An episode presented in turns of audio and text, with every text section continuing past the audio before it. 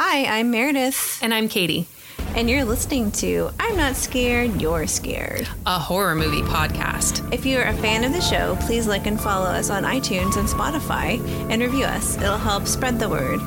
Also, you can follow us on Instagram at I'm Not Scared, You're Scared, or email us at I'm Not Scared, You're Scared at gmail.com.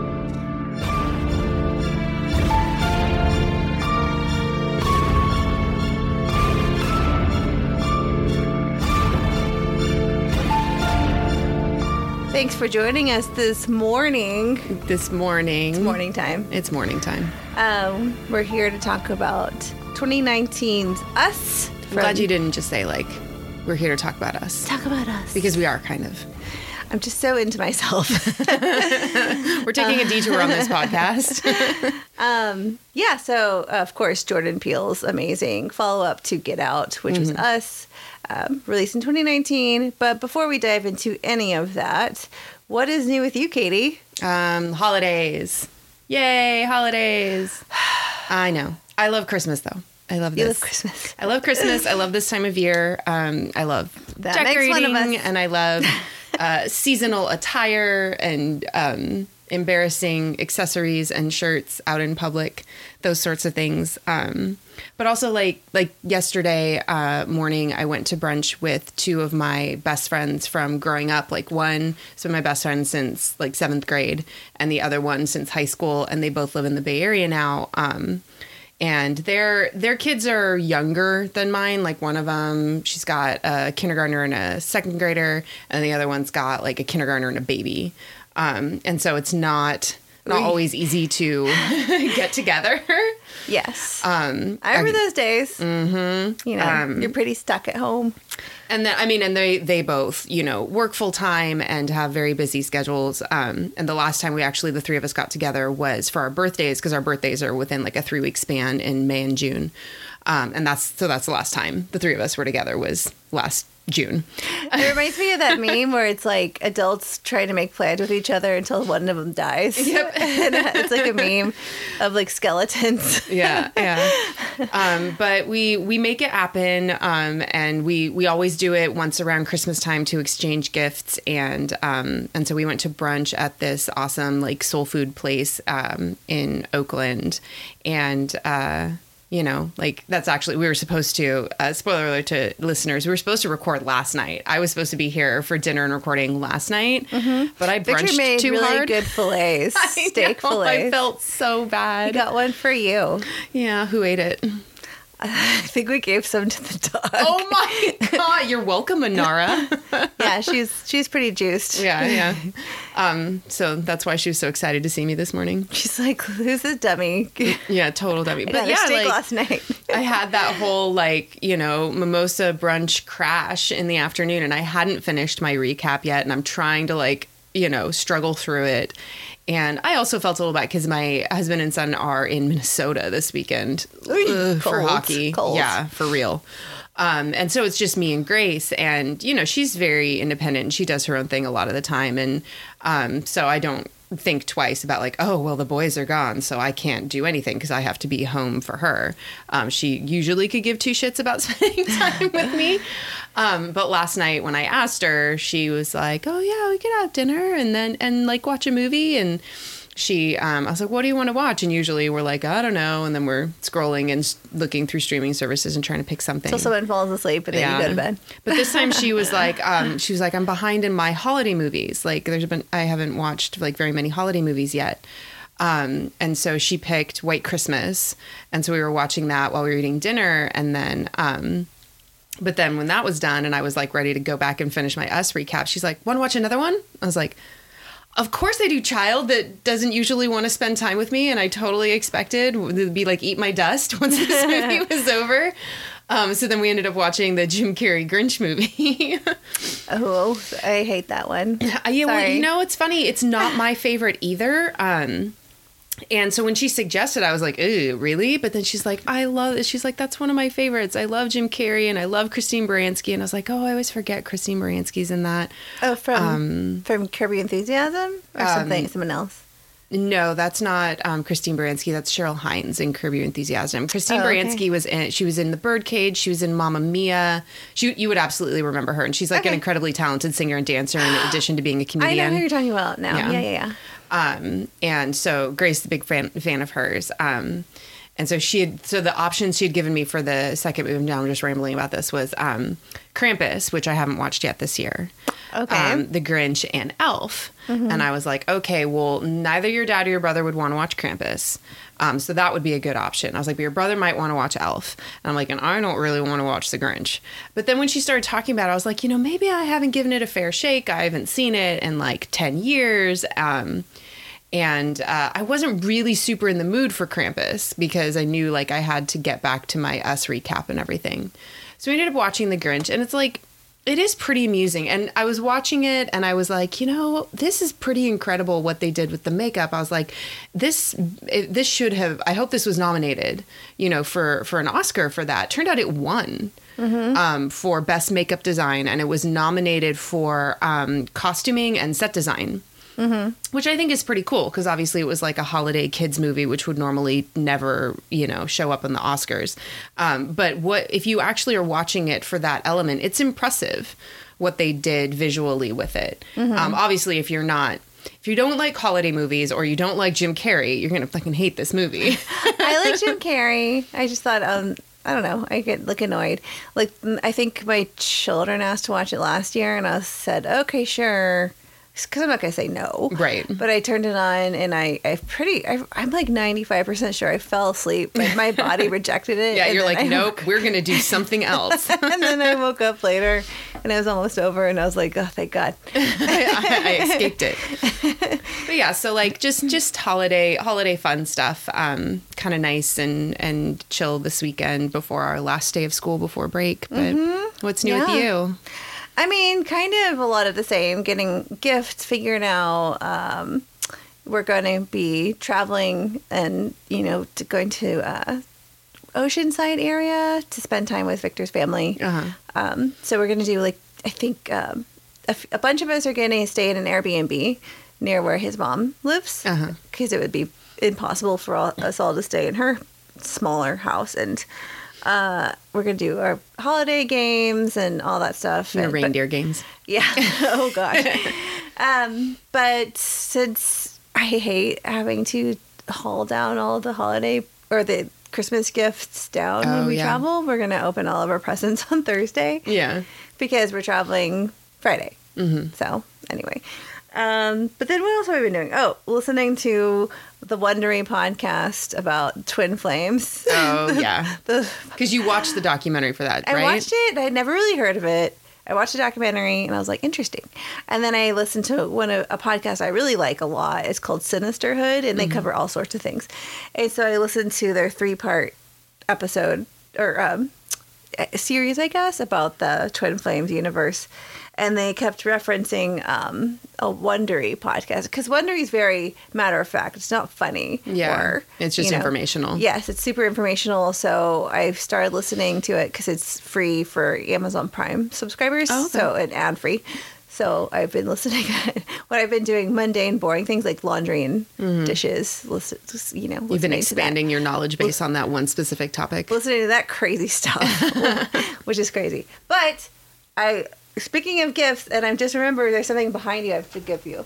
I'm gonna give it to you live right now. Oh my god. I felt like I knew this was going to happen because I don't listeners, I do not have Meredith's Christmas gift with me today. I do not have it yet. It's not wrapped. that makes me feel a little better. Don't look at it or do Wait, look at it? Don't don't be upset that it's not wrapped. Oh, okay. I'll pretend it was. Shh, That's the tearing paper. Oh my Oh my god. Listeners, it is the softest fuzzy blanket covered with book covers of Stephen King books. Happy Festivus. it's a festivus for the rest of us horror fans. Thank you. You're welcome. That is very thoughtful and on lap- brand for me. blanket. I'm totally gonna take this to my classroom. You definitely should. Yeah. I saw that. I said, "Oh, I know one person who needs that." who needs this? Who I uh, cannot live without? Well, and, and honestly, it's kind of impressive that I don't already own this. Yeah. What so have you been doing with on your life? that. I don't know. I was waiting. I was waiting for somebody who really sees me Yeah. right.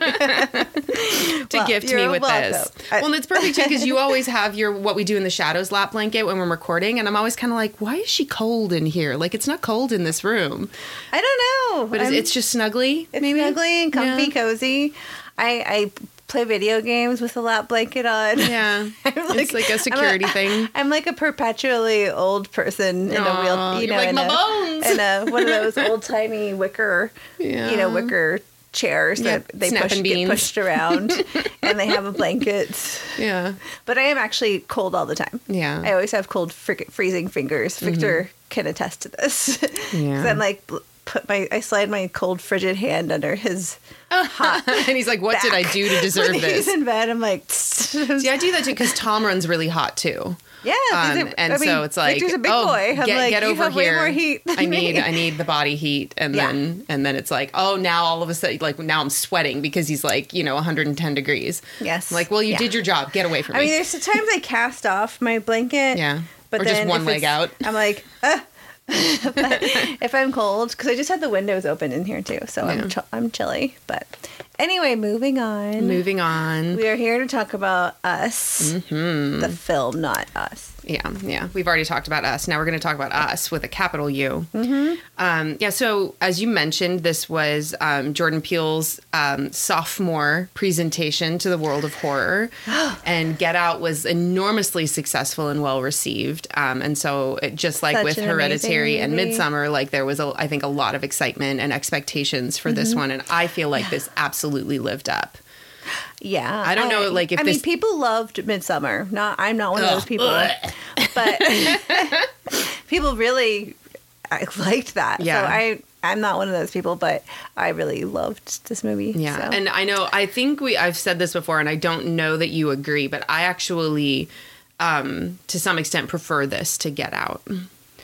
I think that there's part of there's some part that I kind of would agree about Yeah. that. I, to me, Get Out makes me feel more like a Twilight Zone kind yeah. of thing. And this is like Um, scarier. Definitely, and there's definitely more. Um, I think that Get Out is def- it's more sinister. It's more calculated. It's, Mm-hmm. I mean, there is calculation in us too, but there's a lot more gore. There's stabbing. There's beheading, kind of almost guts. Guts. guts. Um But I also have a lot of fun facts to share too. later. Can't wait. Well, then I'll And get quote- it because- Jordan Peele's quotes and stuff. So I did try to. I mean, it's it's a longish recap. Um, It's a even long for me. too, Well, and it's yeah. it's so nuanced and detailed. Like you just want to describe every every scene and every like monologue and and I had to leave out like so many of the humorous bits, which is one of the things we've talked about that we love in this so much. Yeah. Um, so you'll have to jump in um for those because I'm like I just don't have time to talk Well, about I mean, everything that's so amazing. So many aspects. I mean, all of the different things were thought out and planned. Yeah, you very know, intentional. Very, very intentional. So it's hard to gloss over that sometimes, but And I'm I sure also you should note it was also intentional that I wore this uh, shirt today. Um, I'm this is my one of my Christmas uh, tops, uh, red sweatshirt with the Santa Red. Mm-hmm. hat and mustache on the front, um, because we, as we mentioned last time, the Christmas uh, thread of connection for this movie was the red jumpsuits that the Tethers yes, wear. family squabbles. Oh yes, yeah. Family time can be challenging at the and holidays. um, you need scissors to cut wrapping, wrapping paper. you Absolutely. And you need fireplace pokers. Not that I wouldn't know, because I haven't been doing poke any a Yule log. yes, the Yule log. All right. so the film um, opens with text on screen over the subtle, subtle sound of waves crashing and gulls crying. And the text reads There are thousands of miles of tunnels beneath the continental United States, abandoned subway systems, unused service routes, and deserted mine shafts. Many have no known purpose at all. So it's like, ooh, just out the gate, you're like, what the fuck? Bold people, bold people. um, then it cuts to a TV screen showing a commercial for Hands Across America in 1986. And one of the phrases used in the commercial is Six million people will tether themselves together to fight hunger in the United States. Um, so just little little um, nuggets, just Mm-hmm. starting to drop little nuggets for us. Um, but now we're at the Santa Cruz Beach Boardwalk, and a little girl, Addie, is celebrating her birthday with her parents. She picks as a midway prize a thriller t shirt, and as they're walking, listens to her parents argue for a while. And this is the part where we have that Lost Boys reference, where um, the we know that this is supposed to be taking place in 86, and the um, mom says to the dad, uh, They're filming something over by the carousel, like you should go try and be an extra or whatever. And you're like, oh, yay! Just a little Easter egg. Um, and all the while, Addie's observing the behaviors of random people in the crowd that they're walking past, just here and there, like a couple feeding each other, a couple playing Rochambeau, um, you know, people on on rides and things like that. Just observing the actions going on around her. Um, in a few minutes, her mom heads to the bathroom and her dad is playing a game. So, of course, she naturally wanders away down onto the sand. And on her way off of the boardwalk, she passes this hippie looking guy who's holding a sign that reads Jeremiah 11 11. So you're like, yay, there's always been religious fanatics at the boardwalk. Yay. Um, so from the beach, she's drawn to a fun house that's called Vision Quest Find Yourself. the inside is abandoned. There's no one else um, in the fun house, and it's, It's not being manned by anybody. No, so. it's there's no one there. Yeah. But it's open and it's operational. Like the there's voiceover and lights and an owl jumping out the wall and which is narrated stuff. by Jordan, Jordan Peele, by the way, is Ah, doing fun fact number one. I did not know fact. that. That's awesome. And on the side of the ride or that ride, it says "Get Out." So Oh, I missed little, that little too. nuggets of fun. Very cool. um, so uh, it's very spooky in there, even before the power goes out, which naturally uh, freaks her out. Um, Right, yeah. And then the uh, funhouse mirrors make her struggle to find the exit. So she starts to whistle, you know, maybe kind of like whistling past a graveyard, trying to kind of Um, self comforting. Exactly. Um, but uh, suddenly she hears another whistle. And you're like, what the fuck? Um, and uh, she sees a reflection that is no mirror because it's actually, she is looking at the back of her own head. And you're like, uh, what? And then it just cuts to a close up of her, her terrified face. That's all we see in that moment. And then we cut directly to the image of a bunny in a cage. Um, and the credits are rolling with creepy kid chanting music as the camera pulls out slowly to show a wall of a hundred cages, each holding a bunny um, that seems to be in some sort of classroom. And one of the things I remember noticing uh, when we saw this in the theater, because we did, which is worth note, we did see this in the theater together with a group of friends. Yes. Um, that uh, the rabbits in the cages are like 99% white rabbits. And there's Oh. like one brown bunny and then like one spotted bunny. And all the rest of the bunnies are white. Well, there's definitely intent. Also, the the chanting is nonsense words. Yeah. No, it's, Which is- Yeah. So I think Jordan Peele said I wanted it's like children singing, but it was like something that's making it it's creepy. it's more unsettling because yeah. it's not real words. Right. Because usually they just they just use Latin in that scenario Yes, because it- then you're like we don't know what it means so it doesn't matter what they're saying but we know it's a language so it's not bothering us. Yeah, it, ha- it kind of makes me think of the Omen. It's like don't don't don't. Yes, don't, tus You're like dominus. Ah! bad stuff's happening. Yep. Watch out for the Latin. um, so now it's present day, and this adorable nuclear family is pulling up to a vacation house in the beautiful mountains. They eat lunch and have family time, but with the mention of meeting up with friends at the beach, the mom, Addie or Adelaide, asks, What beach? Um, and is a little wary when the dad, whose name is Gabe, says Santa Cruz. Um, I love Gabe. He's, he's, oh, he's, he's, so yeah, funny. he's such a standout in this. Um, I, well, I love the actor anyway. He's yeah, great. I don't know that I've seen him in anything else. What else is he in? he's in um, Black Panther. He plays one of the oh, right. guys. He's the gorilla tribe leader. He's the one, yeah, and he's always like, "We're gonna just beat their asses all the time," and he's so funny. And um, Okay. I really, I really enjoy him. So he's worked with Lupita Nyong'o before. yes, they're both in the that um, franchise. So, All right. Um, so and the other two members of the family we meet um, is the son Jason, who often throughout the movie is sporting this plastic Chewbacca mask that he will have like that. up on the top of his head, and occasionally will pull it down, but most often it's up on the top of his head. Mm-hmm. Um, and then his sister Zora, though she's she's older and he's younger. Um, so now we have a flashback to young Addie after her traumatic experience in the funhouse. Um, and the parents are meeting with a psychologist to address the issue that she hasn't spoken since that night. So she wandered off. She got, you know, something happened to her when her parents found her. Now she's not speaking. So they're like, we, you know, they don't know what happened to her. Some like, kind of PTSD yeah, exactly.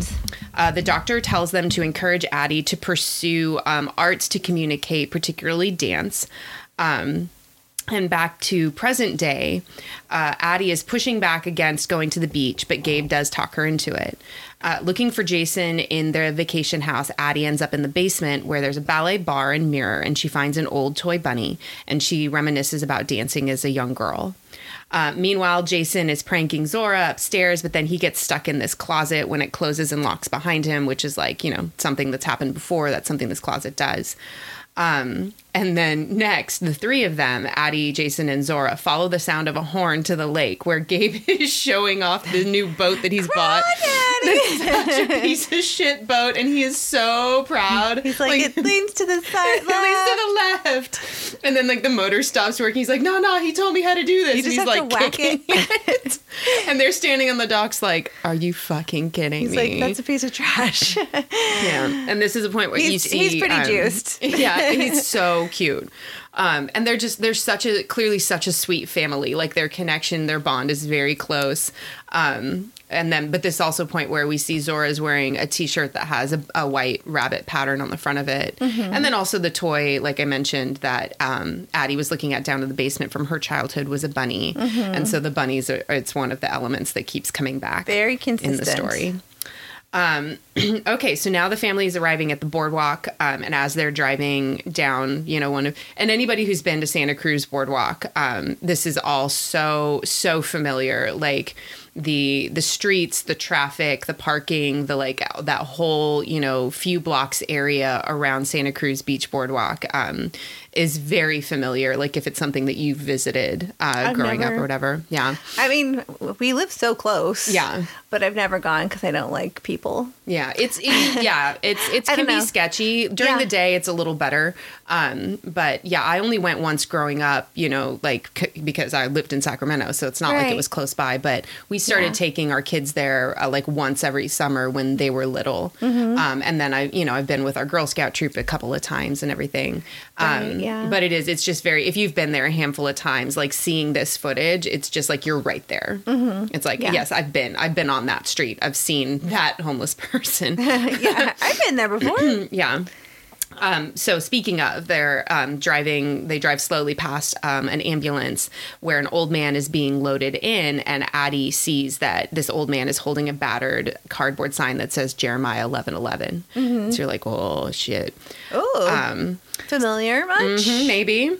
Uh, out on the sand, they meet up with another family. So this is Josh and Kitty are the parents, and then twin teen daughters Lindsay and Becca. And Kitty is Elisabeth Moss, who's another like real standout, I think Oh, I love her. in this movie. Like she's it's a very small part, but she does some really really good work with it. Um, she's such a she's such a like superficial like whatever like you, she talks about how she was going to be an actress before she got pregnant and um, getting a little work done on her face and it's wine o'clock and it's vodka o'clock and like she's just so cliche. And her husband's like, "Oh, mommy needs her medicine." yeah, there's such a cliche and he's douchey like, "What do you say? What do you say?" She's like, "I hate you." I hate you? Is and I'm it? like, "Oh man." And then they've got like these just bitchy twin girls that Yeah. are just like rude and and sullen, and you're like, ugh. So this Yeah. whole family is just so smarmy. Family of dou- douches. Douches, douche family. But Um, you, I think the connection is their friend, the husbands are friends friend- with each yeah. other from college, I think. And Yeah.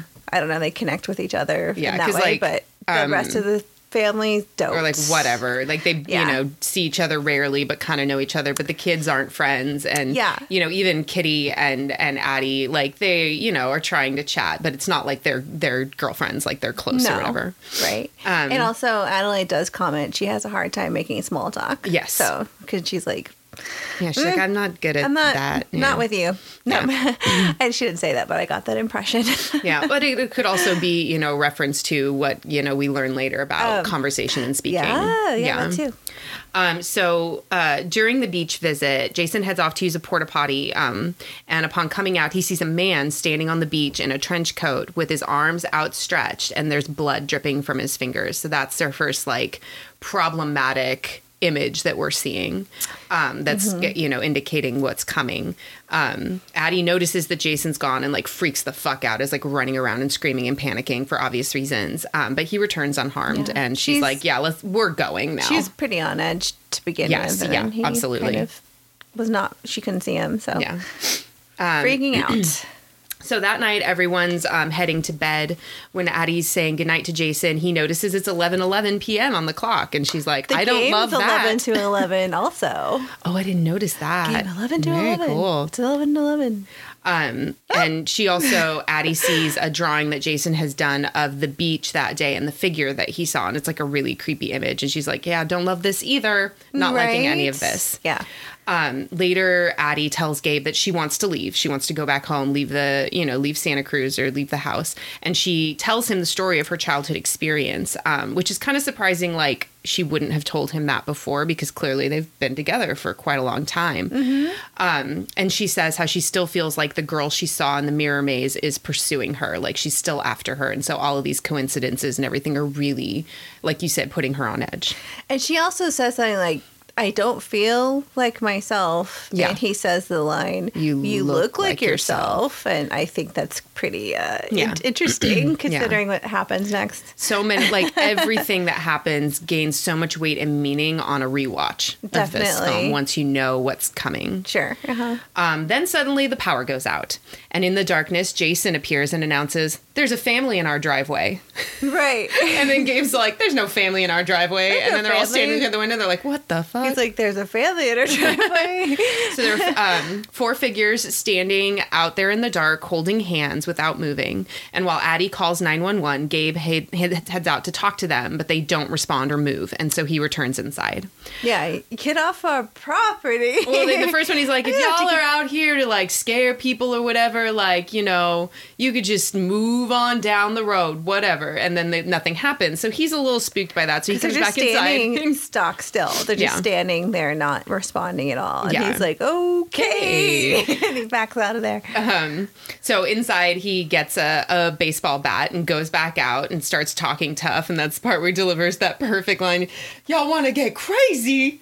We could get crazy. we can get crazy. and then Red does a yeah, a little clicky sound. click, and you're like, ah! Yeah. And so the figures finally move after that noise, and some are scattering, and the largest uh, starts striding toward Gabe, who's like, fuck this, and runs back I know. inside. He's like, ah. Um, it's um, meanwhile, or she, um, mom, Ad- Addie said, "Get your shoes on." Yeah, she like tells you Get- like get great. Zora, put your shoes on. Yeah. Like she's not yeah, it's like um the opposite of all of the horror movie cliches of like I'm to like run upstairs in a towel, you know, I'm going to like making yourself deliberately vulnerable, not being prepared for danger, not being ready to respond to danger. Mm-hmm. Um and I don't know, you know, you could also make like a racial commentary on that of the like inherent safety that certain ethnic groups feel, like the white blondes in um, horror movies where they're like, nothing could ever happen to me. Why would I have to take care of myself? And then Mm-hmm. Yeah. you talk about a population that possibly have had to deal with more bullshit in their lives. Well, you see that a lot in um, Dawn of the Dead, basically, especially the remake. They're, Yeah. they're like, we're not. No one's going to protect us. We Yeah, have to. we gotta take care of your- ourselves. put Like, we have to be- You get your shit together. We have to be smart. We have to look out for ourselves and be prepared because bad shit happens. Yeah, and I think that that's the difference. If you have characters who have lived a life where, yes, bad shit happens to you, versus characters who are like, nothing bad has ever happened to me in my entire life. Very rose-colored glasses. uh, Absolutely. so anyway, Zora's Um, ready. Yeah. She's ready to go.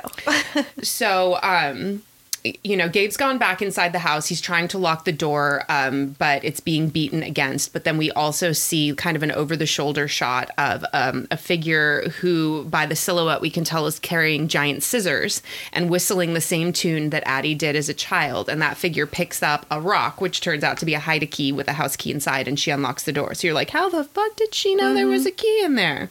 And that's another funny like line I didn't put in my notes, but she, um, she, uh, Addie whispers like, "Oh, the hide a key," and Gabe goes, "What the fuck kind of white shit is that?" they have a hide key at the house. Oh God. Yeah. Um, but before long, all four figures from the driveway are inside the house. They're all wearing red coveralls. Um, and after the both families are gathered in the living room, Jason is like just sitting in, stunned on the couch, and he observes it's us because mm-hmm. there's a counterpart to each of them in this uh-huh. group of four individuals.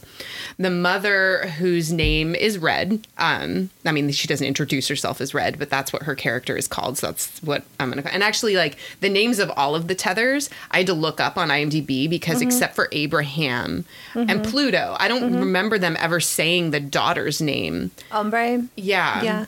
I don't remember either. Um, but oh, it's I gave to a daughter Umbrae. I think is when she was. I think she was delivering her like kind of little monologue. yeah. She she monologues quite a, a crazy, bit. Does. a horrible chi- devil child. yeah. So um, and Umbrae's just like juiced and smiling. She's She's like, the "Yep." creepiest smile. Oh well, Um, yeah. So Red begins speaking in this like struggling voice, like like you know she physically can't get the words out there, and she's like choking on them. Um, and she starts telling a story about a girl and her quote shadow who were tethered together. Um, she describes an ugly duality of the shadow's experience in life compared to the girl, comparing the soft cushy toys and like the cold sharp toys. And then she says the girl's food was served to her hot and delicious, while the the um, Shadow had to eat rat, rabbit ra- raw and bloody. Um, and so it's like, you know, the two sides of the coin of their experiences. And, you know, we can obviously understand because Red is Lupita Nyong'o, that she is the tether of Addie.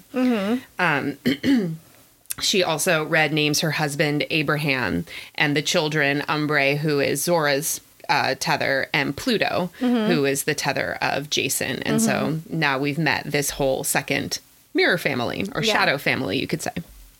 Um, so Red makes Addie handcuff herself to a table, and then Abraham drags Gabe out of the house. Um, next, Red commands Zora to run, and like She's like, it's a game. Girl, Run. run. Um, and then obviously for the uh, intention of Umbrae to, to chase her. Yeah. Um, but like it's like a game because she doesn't Umbrae doesn't start running right away. She's like standing there with that evil grin, just like kind of giving Zora a head start before she starts after her. Um, and they run off into the night. And then Red sends the boys off to quote play together.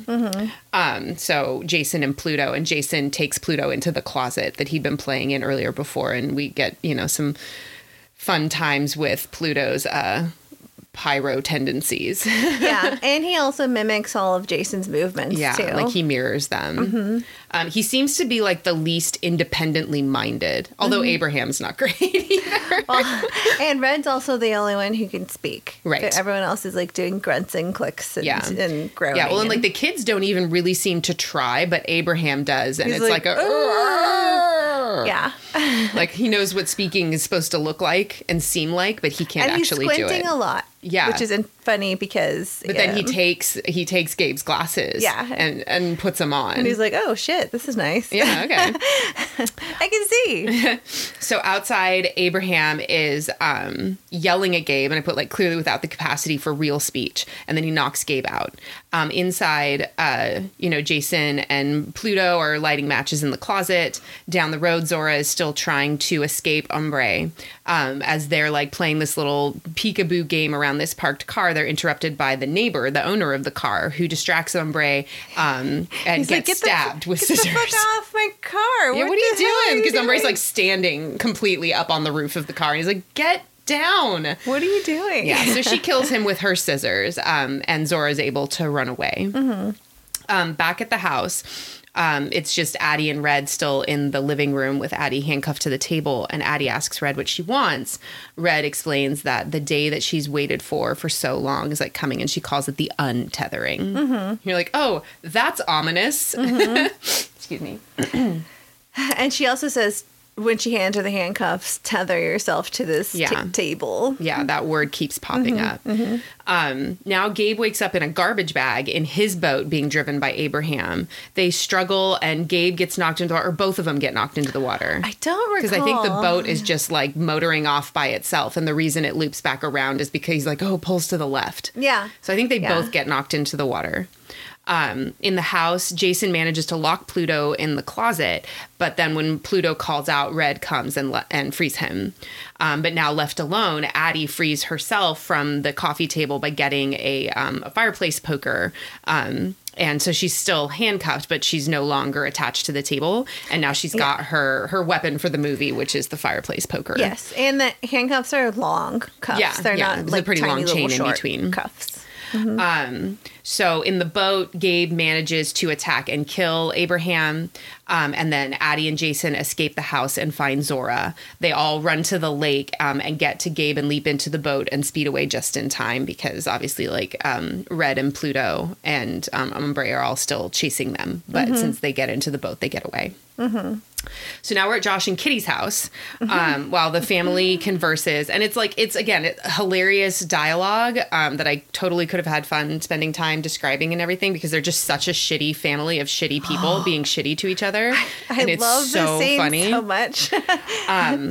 But then suddenly, um, a tether of one of the twin girls appears behind her and stabs her. And then before long, um, uh, the four tethers of this family have killed all their counterparts. So Kitty, Josh, and their daughters are all dead, and the four tethers are inside the house. well, I think that um, well, Kitty's like, there's a noise outside, and Josh is sitting in his all comfy, and he's like, Yeah. well, I'm all in my comfy Yeah, spot. and I'm not. I'm not gonna not get. I gonna don't want to get up. I don't want to get up. You'll be fine. um, and so, and the best part is right before, um, you know, Kitty dies, she tries to use their, basically it's like an Amazon Alexa, except the name is Ophelia. And she tries to use Ophelia to call the police. And it's, it's like playing Fuck the Police by NWA. and so then you've got like that song playing over. Like, I love the, the use of songs in this too, because I didn't mention the, the cute scene when they're driving to Boardwalk initially where the I Got Five on it is on the radio. And they're like all kind of singing along and having like a, a kind of a funny, sweet family conversation. They're like, it's not about drugs. It's not, about, it's not about drugs. It's a great song. Don't do drugs. um, so you've got like that, the use of that song in in a cool way, and then this one like having "fuck the police" like playing over this scene. It's like it's another way that he Jordan Peele introduces humor, but also plays with your your feelings about a setting or a scene. You know, because it's not just like a slasher film where people are just getting murdered and we just move on. Like there's other elements. Like he really does play with your experience as the viewer by putting something like this this song in this moment. Yeah, yeah.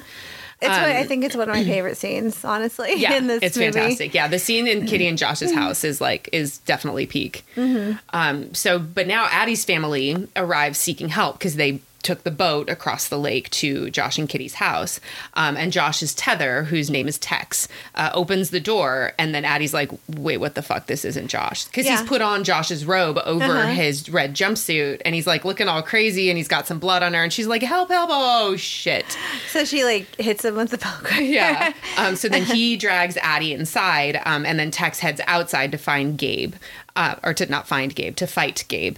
Um, and meanwhile, Jason and Zora sneak inside the house um, to try and um, help Addie.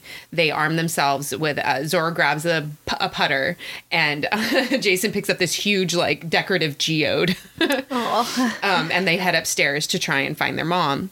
Um, Zora takes out both twin tethers with the putter. One she knocks over a railing down to like the lower level of the house, and then the other one she just like beats the shit out of, like just beats her to death on the floor. And you're like, damn girl got some rage. Like she's not She's not uh, messing around. She's not here to play. She's here and to she's rescue she's her like mom. 13. She's like 12 or 13 maybe, her character. Yeah, I want to say about Charlotte's age, Yeah. 13, 14, something like that. Um, so it's like it's you're like, damn girl, yeah, go, go Zora, you got Go, Zora. this. Like, um, you you got this clearly. um, so now we have the scene uh, where I feel like Elisabeth Moss is just amazing because now we've got the tether Elisabeth Moss, whose name is Dahlia, and um, you know, and so her hair's like all stringy and dirty, and she's in the red jumpsuit, and she just looks fucking insane, and she's sitting in front of the mirror, she's, like, smiling. yeah, in Kitty's bedroom, like putting on Kitty's lipstick, and like you can see her, she's like she's she's trying to um, imitate like human emotion and behavior, like making faces and like smiling, and like you know, like she knows what they're supposed to do, and she's trying to manufacture it somehow, but she's like fucking crazy.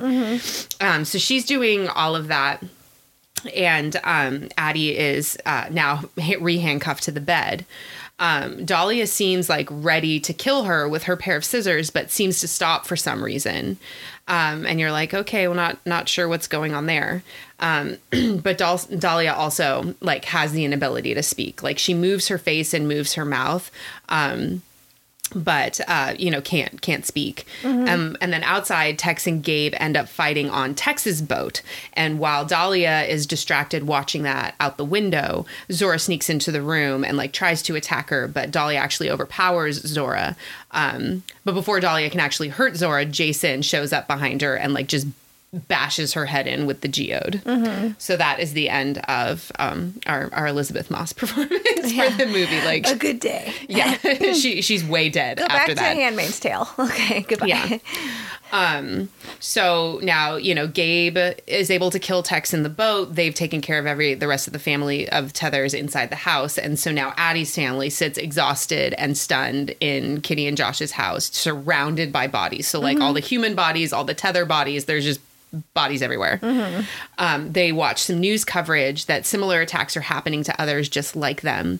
All the assailants wear the same red coveralls, um, and the family witnesses some phone footage that shows a bunch of the tethers standing in a long line holding hands, like linked together like paper dolls, or like the image associated with Hands Across America um, Addie is like wants to run. She's like, "Let's get in the car. We gotta go. Let's go to Mexico." And Gabe is like, "What the? We should like stay here. We're safe here. Like we should just hole up here. We'll be we'll be safe." We have food, a generator, all that stuff. Um, And he's like, "We're safe here." And she's like, "Tell that to Kitty and Josh. They're right there because their bodies are just laying on the floor gutted next to right them." there. Like, oh, and that's then a pretty here's good like, argument, I guess. um, but then Gabe responds, this is another like amazing joke. He's like, you know, we just like Home Alone it. and she's like, tell me you did not just reference Home Alone. and he was like, you know, because he meant like booby trap the house or whatever to, to make themselves more safe there. Um, and then she's like talking about putting micro machines on the floor. And I love it because then Jason goes, what's micro machines? And Zora Oh. goes, what's Home Alone? oh, and you're like, oh my God, time flies. Um, but so they do agree to leave um, and heading to the car, they realize they don't have the key. So Addie has to go back in and get it. And it turns out one of the twin tethers, the one that um, Zora just knocked over the railing, not the one that she beat to death with the putter. Mm-hmm. Yeah. Uh, turns out that she's still alive and she, she attacks. stunned, Yes, she was knocked out. stunned and knocked Um, out. but Addie takes care of her pretty quick, actually, with um, a pair of one of the tether's own scissors. Um, now they're out at the car, and Zora's insisting on driving because she's like, Dad's knee is hurt and you're handcuffed. And then they start having their argument about their kill count of who's killed more tethers at that point. She's like, I killed both twins. And Addie's like, Actually, I just killed the second twin. Yeah, Um, so anyway, they're having this argument when suddenly um, Umbrae appears ahead of them down the And road, they're and they're "Fuck like, it, get the car." "Fuck it!" And so um, Addie jumps in the back seat, and Zora, Zora tries to run Umbrae down, but she, Umbrae like scrambles up on top of the car.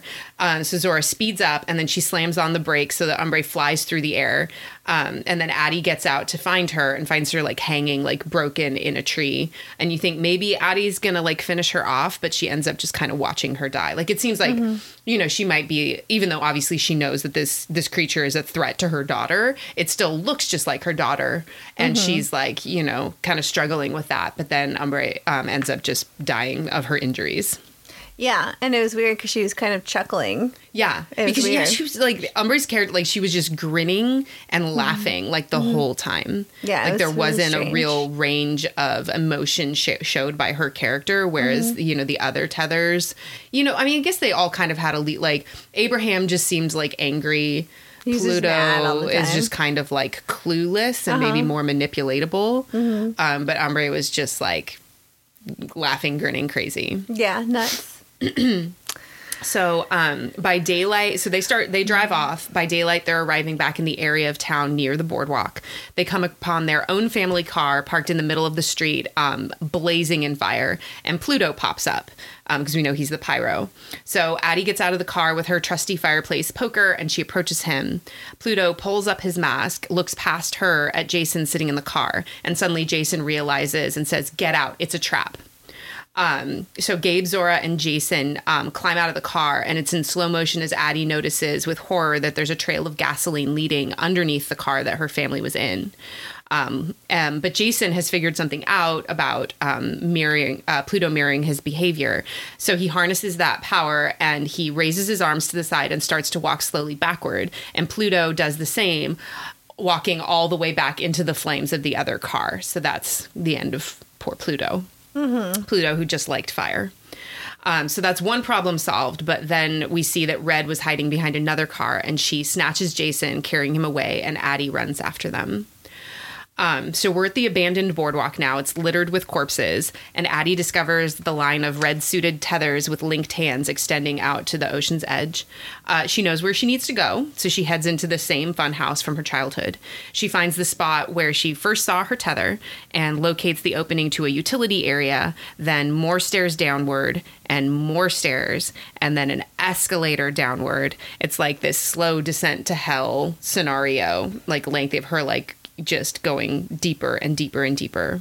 Um, finally, she ends up in this kind of strange white space that I felt like almost looked like a hospital ward. It was like a long hallway with doors on either side to many rooms.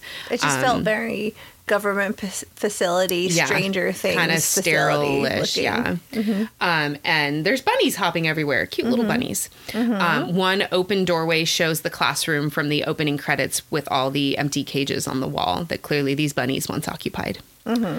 Um, so soon, Addie finds Red in another of these classroom spaces, and Red monologues some more, and she explains the origin of the tethered. Um, she's really, it seems like she's kind of speculating, but she says that they were created as copies of each human, but only the body was copied, not the soul, um, so that the two human bodies were tethered by that link. Um, and that the reason for creating the tether was they were hoping to control the humans above like puppets using the tethers below. But it didn't work, and the tethered were abandoned underground to just go crazy the uh and during while she's giving this monologue it cuts back and forth and we see the the obser- the things that Addie observed in the beginning of the film when she was walking down boardwalk of all of these people doing different things and behaving different ways around her. It's cutting back and forth between those behaviors up above and then the tethers of those people down below doing these like upsetting unnatural jerky bizarre versions of what the um the humans on the surface are doing. So there's that that duality occurring like even in just their behavior at any given moment the tethers are like kind of bound to do the same thing below um, that their counterparts are above. Um, and so that's that's pretty upsetting. Yeah, they're definitely creepy for sure. Red and during her monologue, Reds um, uses the phrase "God brought us together that night" because she talks about her herself and Addie being special, and we see again the man with the Jeremiah eleven eleven sign. And so I don't know if this was part of your fun facts, but um, the Bible verse for Jeremiah eleven eleven is, uh, "Therefore, thus saith the Lord: Behold, I will bring evil upon them, which they shall not be able to escape, and though they shall cry unto me, I will not hearken unto them." So it's like a, it's like a threatening Bible verse um, that really aligns with um, the idea of the tethered coming after the people above, in my opinion. Um, and uh, so, and in as again, Red's telling the story, telling the story, and we're seeing young Addie's um, tether finding the pathway out of their below ground space, um, above ground, and the moment when she meets Addie in the funhouse. Um, so Red continues talking. She describes how she never stopped thinking about their meeting and how eventually the other tethers realized that she was different and saw her as their savior. Um, they were inspired by Addie's Hands Across America t shirt from her childhood, and they begin to make plans to make a statement to the whole world that it was the Tether's time to be free above. Um, monologue finished, Red and Addie begin to fight. Eventually, Addie is stabbed in the gut with Red's scissors, but in the end, Addie runs Red through with the fireplace poker and then finishes the job, breaking Red's neck with the chain of her handcuffs because she's still got the handcuffs on. Yeah, she's had them the whole The time. whole time, yeah. Um, after Red is dead, Addie finds Jason hiding in a locker and she's like so relieved and thrilled and everything. But Jason is kind of acting strange toward her at this point. Like, He's definitely creeped suspicious. out. Yeah. Um, and she's like, no, no, it's me. It's fine, baby. It's like, we're going to be okay and everything. But he's like, you know, But who are you really? yeah, acting. He's definitely feels like something's wrong. Mm-hmm. Um, so up above, they get back to Gabe and Zora, and the family drives off in an abandoned ambulance, leaving the line of tethers uh, on the boardwalk behind. As Addie drives, we return to her memories and we see the truth that when Addie first met her tether in childhood, the tether choked her out and dragged her below. It was the tether that returned to Addie's parents up above, unable to speak, and the real Addie remained below to become red. Uh, the closing image is an aerial view of the landscape and the miles and miles of tethers standing hand in hand. Um, and, you know, helicopters flying over and smoke billowing up Some from the clear, clear devastation that's occurring um, in this widespread attack. Mm-hmm. And Jason is still onto her. Yeah, he's like kind of side eyeing her. Yeah, she's yeah. driving. Mm-hmm, and she's like, Like, smiling, like everything's good. like, he's like. He's like, I'm just gonna pull my Chewbacca mask hmm. down. I love that he's holding a bunny in that moment too. Yeah, he brought one back up little from him. buddy rabbit. Yeah, but that's the end. That's us. that was a really good synopsis. Thank Lots you. Attention to detail. Yeah, hopefully it a wasn't. What are we at? Oh, we're at 50 minutes. That's not too bad. Okay, No, so Meredith, did you think this was scary? I their parts are definitely like ooh, Yeah. but you know nerve wracking and uh, I mean. I would say, yeah, sure. It was it had a lot of really good suspenseful moments, Mm-hmm, and I thought it was really fun and smart, and a lot of great tension building and Mm-hmm. uh, comedy that broke the tension. That was so well done because obviously Jordan Peele is a comedian as well, and he's Mm-hmm. he's so funny. Uh, so of course it would be very you know funny and Yeah. and, and fantastic. So I think that I mean, while I was, it, you feel conflicted watching some of this the parts of this movie, especially when um, Josh and Kenny get killed Yeah. because you're. You're like, oh my god, but also laughing, Right. Because Yeah. it's Ridiculous. so funny. Yeah. Yes, and suddenly there's the twins and they're stabbing, and Kitty's reaching up for help as Tex, who's um, Tex is Josh's counterpart, Right. And he's reaching down but faking her out, and it's Yeah. really funny. Yeah, he does that, Oh like- my god! Like the hand across the side of his yes, head. and it's such a like nod to the 80s and Yeah. it's, it's hilarious and you know and then she's saying call the police and it's fuck the police and you're like oh my god and she's like and you're like this is actually horrible holy shit and the everything's white in their house like the gra- the carpet's like white and perfect and there's just blood splattered everywhere um i just found the family the wilson family delightful i love them Yeah. i loved them so much They're such pieces of shit. Uh, yeah. Like, Abraham was scary and grunty, and he was fighting Gabe, and it was just he's like, "Okay, no, I'm serious. You, you gotta stop, please. Yeah, I'm not playing I'm not around." playing around." And he keeps like offering the, him things, and and Abraham's like.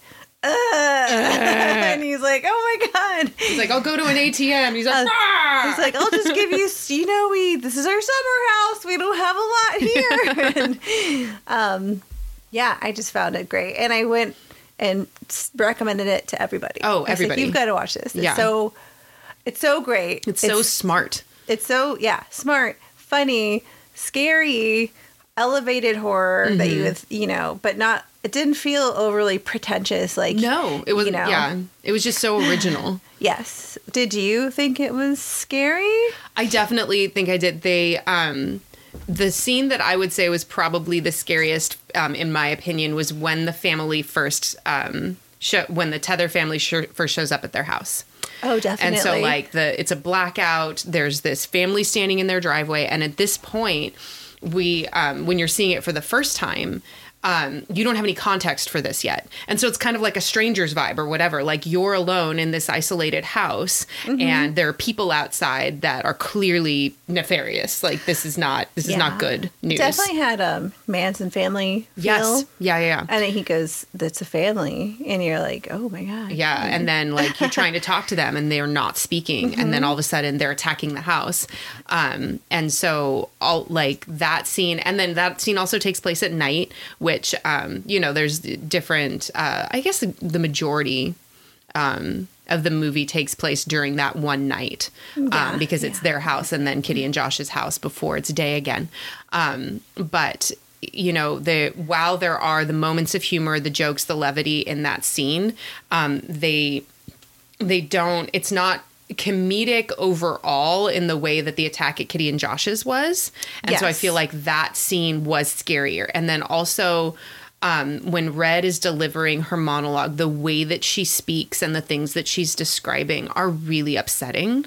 Very horrific. Um, and at that point, like you, you don't know yet what's supposed to happen, what's going to happen, what this family's intention is. Mm-hmm. Um, and so that unknown element of what's coming also makes that situation scarier. Yeah. And then by the time, you know, you get to Josh and Kitty's house or when you get down below, um, you already know you know the art you know what's happening what's going on um, and what what everybody's end game or goal is seemingly um, Right. but initially like closer to the beginning when the scary shit first starts happening you're like oh my god Yeah. what's happening um, and then the um, the scene of just red and addie down below um, because again you get red's other main monologue um, and it again it's like the way that she speaks the voice that she used to deliver uh, red's lines is um, uncomfortable to listen to. It's it's very captivating. Um,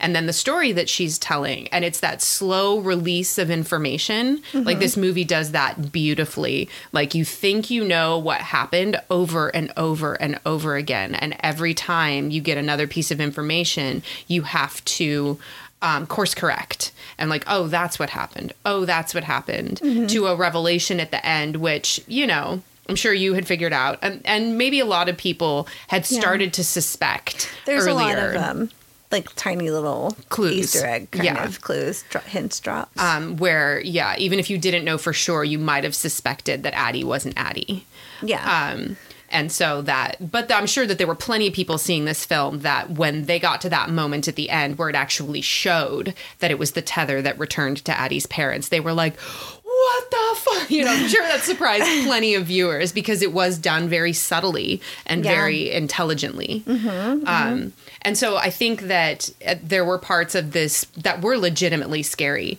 but overall, um, the what makes the movie amazing is not the scary side of it, but the for me the creativity of the story.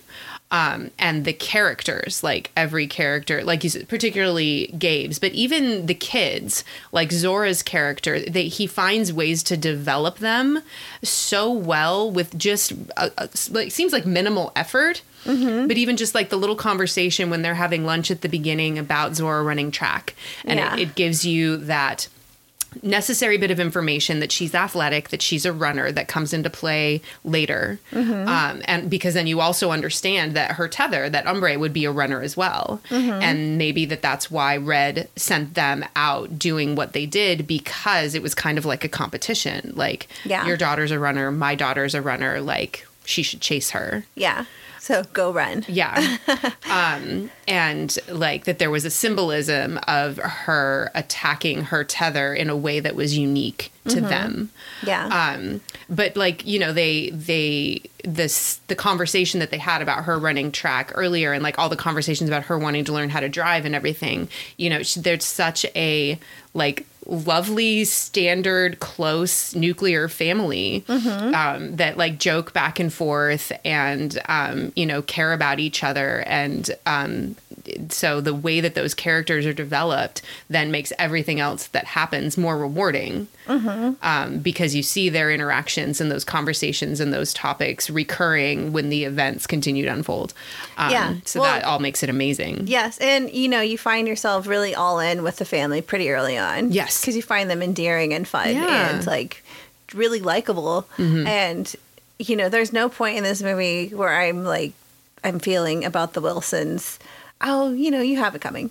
Or, Yeah. not to say, I mean, just so honestly, that's how I feel sometimes when I watch scary movies. I'm Yeah. like, you're a dumb, being a bozo, like Yeah. you're being a dumbass, um, running up the stairs as someone is, you know, charging into the house, and you know, you're making really bad decisions.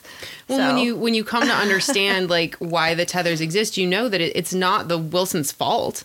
They Right. didn't do it. Yeah. Um, and to some extent, maybe you're supposed to feel a little bit sorry for the tethers, Mm-hmm. but they're so creepy yeah, that it's yeah. hard to.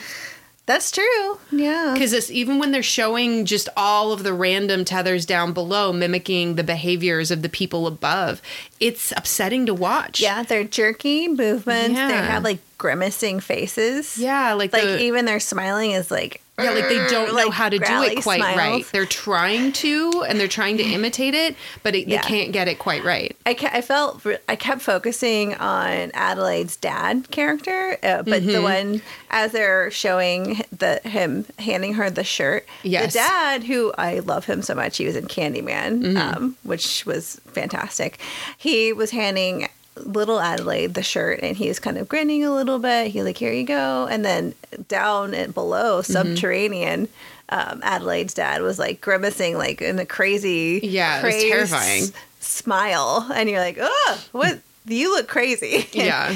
so um yeah definitely unsettling facial faces and um Mm-hmm. mimicking trying to be what you think it's like to dis- display emotion Right. but uh But not really Not knowing hitting the how to mark. do it. right? I Missing, missing by a lot. yeah yeah So, So- you have some fun facts. i do well let me first go back to some of the names of the tethered Okay. people i thought was kind of fun um so kitty's tether is dahlia Mm-hmm. that's her name and i thought that was interesting because of the dahlia the black dahlia Mm-hmm. the that famous case of the woman who was dismembered had her face all cut up Mm-hmm. um I don't. I mean, I assume this was kind of a nod to that because Kitty had, and then Dahlia had some cuts on her face because Kitty had had some work done on her Okay. face.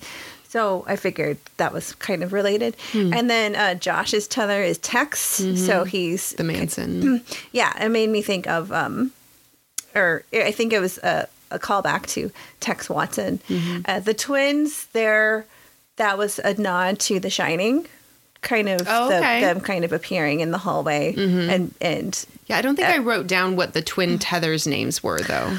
I don't remember either. I bet, but they probably they probably were a, a nod to something. something yeah and then um at the the actual non the actual uh, above ground twins when they had died they were kind of positioned in similar ways as the uh, grady twins in the shining Oh, really? which i thought that was kind of kind of fun Yeah. um there's a lot of references to Jaws because Jason's wearing the Jaws shirt.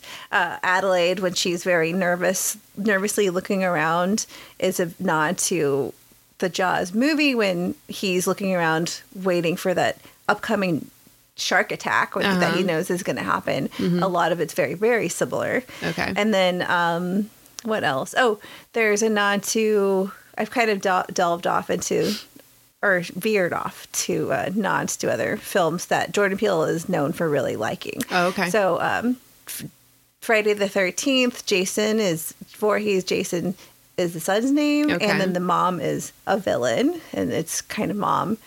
Adelaide and Red kind of are okay. it's considered possibly possibly villains in this Yeah. movie also. But I do have a lot of um, fun little tidbits of information that uh, you know stuff that uh, Jordan Peele said. So he he doesn't like bunny rabbits.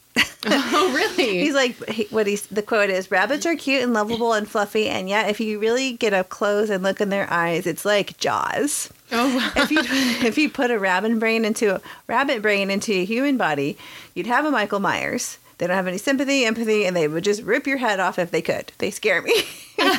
That's hilarious. yeah, and then of course there's rabbit nons all over. You know, rabbits um, imagery. Mm-hmm. Zora's shirt has a rabbit on it. There's also, um, I think, another language that means rabbit on her shirt also. Oh, really? Um, I can't remember which shirt it was. Um, Adelaide's qu- uh, anxiety or coincidence anxiety.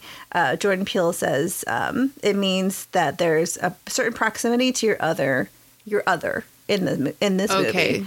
So the um, coinc- uncanny coincidences start piling up, and that's making Adelaide anxious and nervous. Um, let's see what else. There's the eleven eleven Red's Ma- Messiah kind of role in this movie too. Um, so that's kind of you know she's really looked up to, and she was the facilitator of this plan. Right. Um, you know, for all the tethers to kind of to resurface and um, Claim their, claim their spots. dignity and Yes. humanity. Uh, and then there's also the line, which I I loved this line, and I thought it was so creepy, and it makes you wanting you want to know more. Is when um, when Gabe is like, "What are you?" and she's like, "We're Americans." Yes. Um, so it it says here, I, I looked at a lot of different articles, and I, I wish I could give I give the person credit who wrote this. It was a um, about a different movie or this movie. It said um, the line here, the line is there to both explain and stoke more curiosity. Here's a line that's going to be, be debated for years. We're Americans. For Peele, it's a response that raises plenty more things to ponder. It's so satisfying t- to me in a horror movie when a question is answered but it only remains scary when it raises a, many new questions. um, let's see. He, he he said I wanted it to have a moment where it, she declares pretty early on, without saying these words, "Look, we're from here. We're human beings that are from this soil." Which, of course, you find out. Oh yeah, they are, and us can apply to anybody. Um, the tethered are a man-made phenomenon. Also, they were created by the government, and he said, "I wanted to at least inform." inform us wait hold on. I wanted to at least inform us in some way that humanity is behind this abomination Yeah. the, the tethered. Mm-hmm. It's part of my ongoing thesis that we that we are the monsters that we're trying to portray in these monster movies. It's us. And the point of horror to me is that we can't go unchecked. And when we don't face our fears or when we suppress our guilt i think we end up committing atrocities together hmm. um, part of this movie is addressing the conspiracy theories of government mind control, like fluoride in the water. And I thought if there is a group of humans that was powerful enough to create this labyrinth, would they not be the same people to try to use a tether to control? Yeah. So I was like, that, that's kind of fun. I Yeah. really, I find that really interesting. Um, so instead of the, um, I got five on it during their altercation below with her, the dance, the weird dance yeah. It was they tried to do the nutcracker but he thought it was too pretentious and it didn't work. Yeah. and then there's also the nature and nurture debate the duality of the tethered and their above ground counterparts can be read in all kinds of ways. I got this from another um, uh, website. It says but one of the clearest interpretations is a socioeconomic metaphor. The tethered are a literal underclass without the tools to succeed in the way that their privileged above ground counter- counterparts can. Uh, Peele said this One of the questions raised is privilege, um, argues Peele, the neglect that the presumption of deserved privilege requires. And when people are on the other side of it, when people have received the rough end of the nurture argument and they rebel or act in violence or commit crimes on that side, is it evil or is it circumstances? Um, so I thought um, that was interesting. I always like to hear what he has to say about his movies because I'm just like, wow, that's you know, I, I didn't really think about it, and then I rewatch, and it kind of makes me pay more attention to. I mean, that, that links directly to, you know, one of the main dichotomies of the civil rights movement was that, like, Martin Luther King was, you know, about nonviolent protest, not just because he was a Christian and he was a good man and he didn't want to hurt people, but he recognized that if they acted in any certain way that was perceived as misbehavior, that it would be used against them to support the fact that they didn't deserve equality mm-hmm. because they were lesser. Like, look how violent they are, look how blah, blah, blah. Like, that's why they need to be segregated or they need to be controlled Have a thumb. exactly pressing and that's the whole question of you know riots you know they say that the what is it the riots are the language of the oppressed Mm-hmm. um, I think is the phrase. I'm probably not saying it exactly right.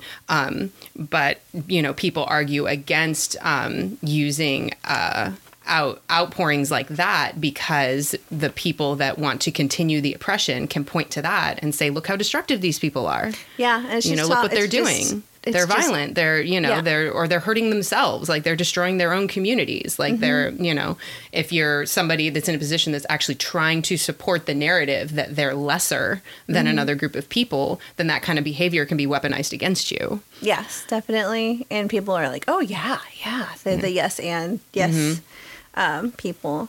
I ha- I got a few other things from IMDb, the the fun fun Yeah, yeah, yeah. trivia facts. So this was fun. He gave the cast eleven horror movie films to watch, so they'd have a shared language. Uh, Jaws, Dead Again, The Shining, The Babadook, It Follows, A Tale of Two Sisters, The Birds, Funny Games, Martyrs, Let the Right One In, and The Sixth Sense. So I was like, I am loving that. that is list amazing what movies. a crazy list yeah, it was pretty. I was like, Funny Games, man, I love that movie. It's i don't think i've ever seen it It's definitely a psychological. It's crazy. Yeah. It's, yeah. I recommend it. Um, also, the actress uh, Lupita, she she based Red's voice on Robert F. Kennedy's. His um, Interesting. He, he has kind of a spasmodic. It's called spasmodic dysphonia. I I apologize if I mispronounced. He suffers from that, Mm-hmm. and it's kind of a the how she kind of did that. But um, then also the fact it fact had to hurt I know probably You know, if you think about doing m- many, many takes of those scenes where she's monologuing and she's doing that for a long time, It probably wasn't great, No. honestly. um, the fact that Red is the only tether that can speak English and is a, a big clue to her true identity. yeah, Likewise, her voice is its hoarse and its hal- halting quality is due both to the fact that Red has not ha- had to speak to anyone in probably decades, Mm-hmm. and that her also, her vocal cords were damaged as a child when her when double choked her. attacked her. Yeah, And um, let's see. So then they, her parents took her to therapy after the switch, and they assumed that she um, was silent because of her trauma, but of course it was her tether. Um, so then else, you know, Kitty tries to make small talk, and Adelaide's like, "I just have a hard time talking." yeah. which kind of is also Literally. little little clues with um, who she is really. And let's see. Um, so a lot of the tethered as they reappear, their their clothing and their mannerisms is kind of a huge nod to what um, Adelaide experienced in her memories ab- above ground before she was imprisoned below ground. The um, the single glove, which is a big was a huge fashion accessory of the '80s. It's also a nod to Freddy, um, you know, from Freddy Krueger. Fre- Krueger, Yeah. yeah. And then Hands Across America, and um, you know, which is the huge pop culture event that happened right before she was Yeah. taken and down. the t-shirt that she was wearing underneath the thriller t-shirt that she got at the boardwalk. Right, yeah. And then um let's see.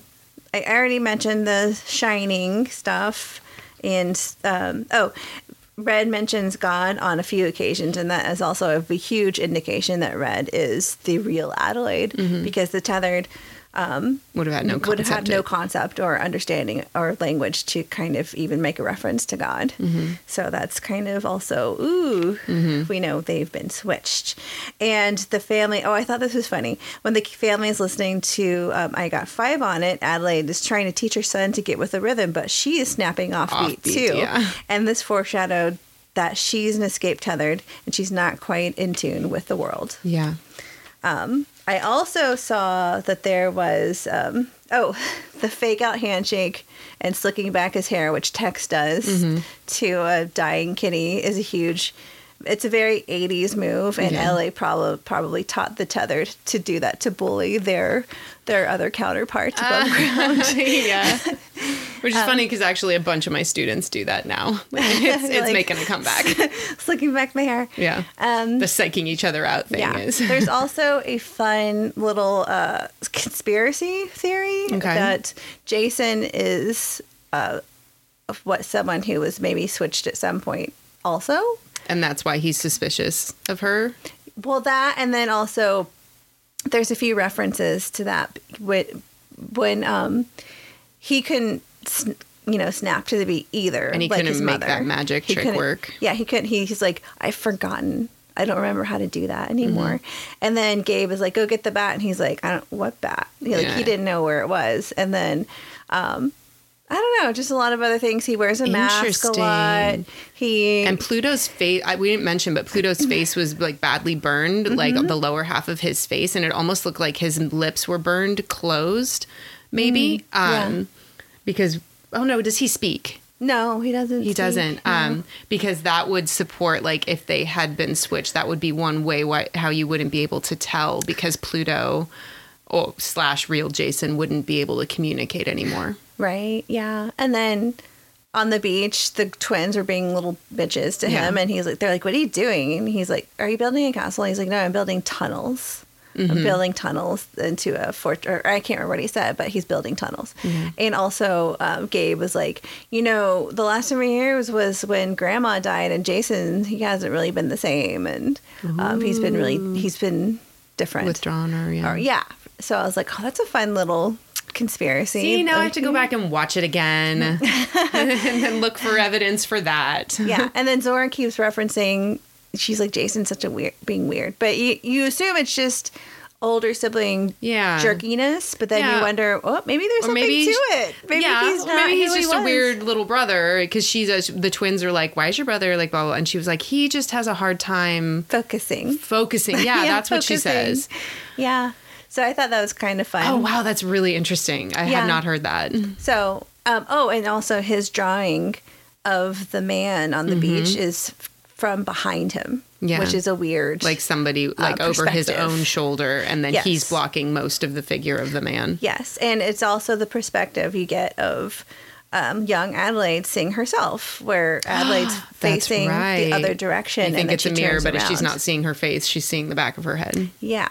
So I thought all of it was really smart. It was fun. If it's not, if if Jordan Peele was like, yeah, no, I would be like, oh, well, it was fun while it lasted. Yeah. But um, I thought that was kind of uh, interesting and Mm-hmm. intriguing. And I always like to do little Well- rabbit Reddit rabbit holes when Yeah, I'm and I think that researching that's- movies. that would be rewarding um, as a, a creative person like that it, because he he constructed a story and characters and a concept that are so deep and nuanced and interesting Mm-hmm. that uh, a concept like an idea that you didn't even think of the Yeah. people that are really paying attention to everything that you're doing Mm-hmm. that they could run with something and you'd be like oh yeah maybe i didn't think of that Yeah, exactly. because there's so much depth and, and nuance to the story and the characters Yes. Um, I watched a video. Shoot, I remember. I I I hope.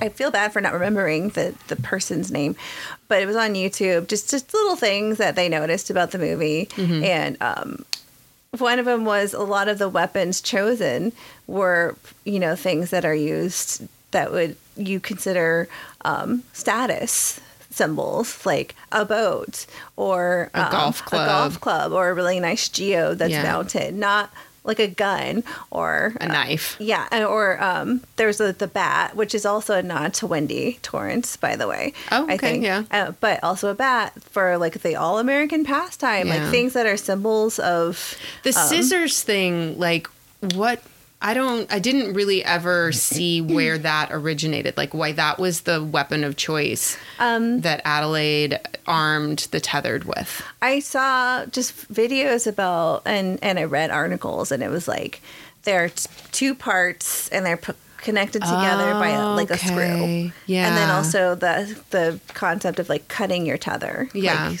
yeah, because just that was like snapping it the, the paper doll thing too. Like Yeah. um, when Red's ma- cutting paper dolls during her second monologue, and then she like has the two remaining at the end, and she like tears them apart. Mm-hmm. Yeah. Um, and then obviously that links to the like hands across America and the pose of all the tethered holding Mm-hmm. hands. Um, but yeah, I didn't think of that. That that the actual like construction of scissors supports that that dual nature thing. Yeah, there's a lot of um I, and, and you know I'm not some kind of genius or anything. I watched like videos. I wa- I read articles just talking about the duality that kept popping up Mm-hmm. Yeah. over and over again, and very much intentional. And you know where you don't even realize it until Mm-hmm. you watch it again or someone shows you. You're like, oh, you know that's really I didn't notice that. Mm-hmm. Um, but yeah, I mean, I love this movie so much. I could talk about it for for a long time, and I think that um, it's, it'll definitely be a favorite of mine for for years to come. Absolutely, come, for sure. Absolutely.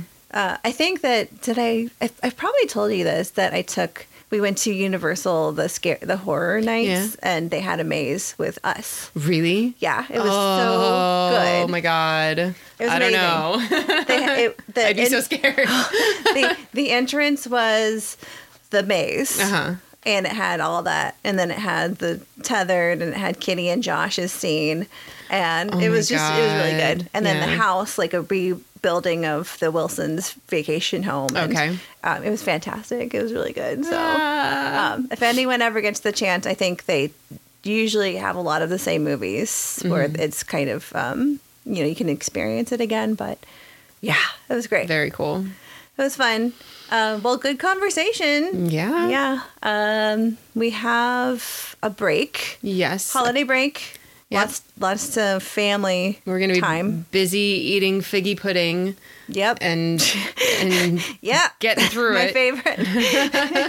How did you know? yeah. Uh, but we will be back in January for season four. Yeah. Oh And my God. Celebrate, we're we're doing the movie Bodies, Bodies, Bodies. Kaity said something like, Yeah. "Season- Season four, bodies hit the floor. yes, the very uh, millennial explanation. Absolutely. So this is um I haven't seen this yet, but I I had have really wanted to. Meredith has seen it and liked it. Victor watched it and had some uh, Mixed. less less enthusiasm. Mixed response. Yeah, so um should be I'm looking forward to chatting about it, to to finally watching it and, and chatting about it. Yeah, it was released in 2022. I, I want to say it's streaming on Paramount Plus, but I'm sure Probably it's somewhere. available other places. But we'll be talking about it Back in January. Next month. So enjoy your holidays, folks. Happy holidays. Merry Christmas and everything else. Bye. Bye.